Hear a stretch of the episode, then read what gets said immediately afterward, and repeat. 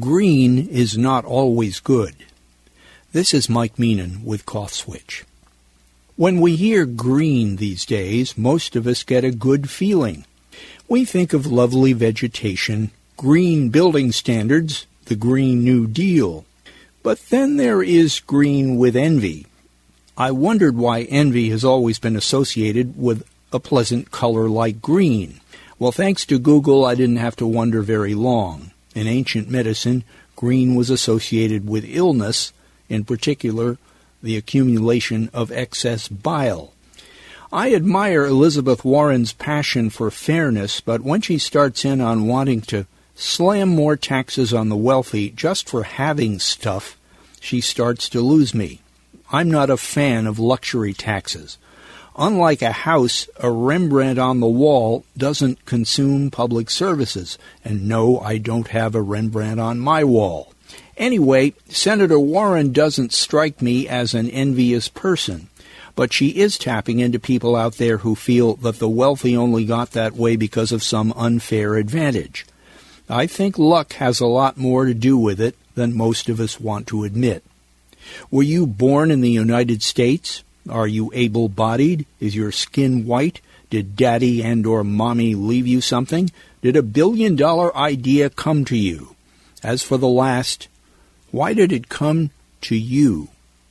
You may say, I deserve my wealth, it was my idea, and I worked hard for every penny.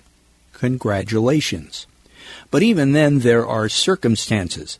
The value of what you had to offer still had to come to people's attention or get to market and the timing had to be right.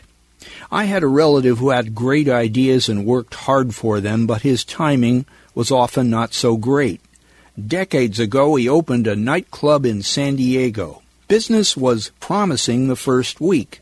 Then Pearl Harbor was attacked, there was a war on, and the Navy needed his building. I thought God was supposed to be fair, but maybe he or she, and pardon me for the binary gender thing again, is more like a dealer in Vegas who gives you a little house money to play with and says, Here, kid, see what you can do with this.